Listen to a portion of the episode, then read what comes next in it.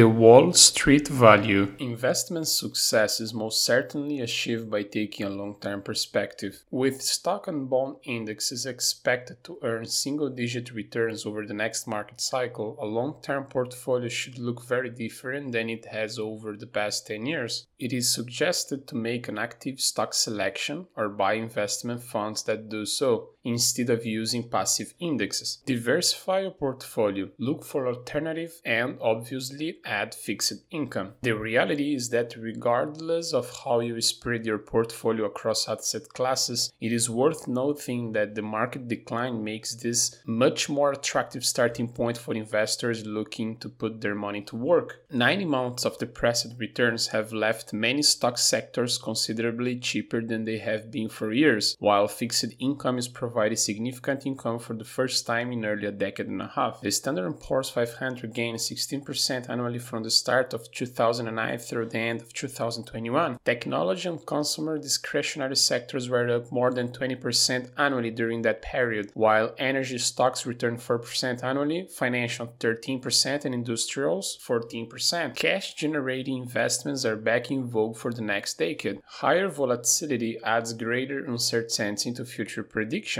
while higher interest rates mean that distant cash flows are worth less when discounted to the present and securing financing is more expensive. That dynamic broadens the universe of potentially winning stocks to value oriented sectors and make bonds a real alternative again. Value stocks and companies that throw off the most cash with the highest shareholders' returns are likely to be competitive. The Standard & Poor's 500 remains overweighted to the winners of the last cycle. The average stock in the index could outperform the overall performance of the index, which is overwhelmingly influenced by its large cap components. There will be opportunities for stock pickers in the new innovative frontiers. Labor shortages and a potential shift in supply chains will spur investment in factories that rely more on robots and automation. Renewable energy generation will take share away from fossil fuels. Genomics, telehealth, and big data will transform the way more people receive healthcare. Applications of artificial intelligence, predictive analytics, natural language processing, computer vision, and more will become pervasive in business and industries. Success will not only fall on the companies that manufacture the technology, but also on those that use it to be more productive, efficient, and competitive. The financial sector is already undergoing such a transition. Artificial intelligence will further reduce the time spent on labor intensive tasks, reducing the need for back office employees. More advanced mobile applications will mean fewer physical bank branches, reducing real estate expenses.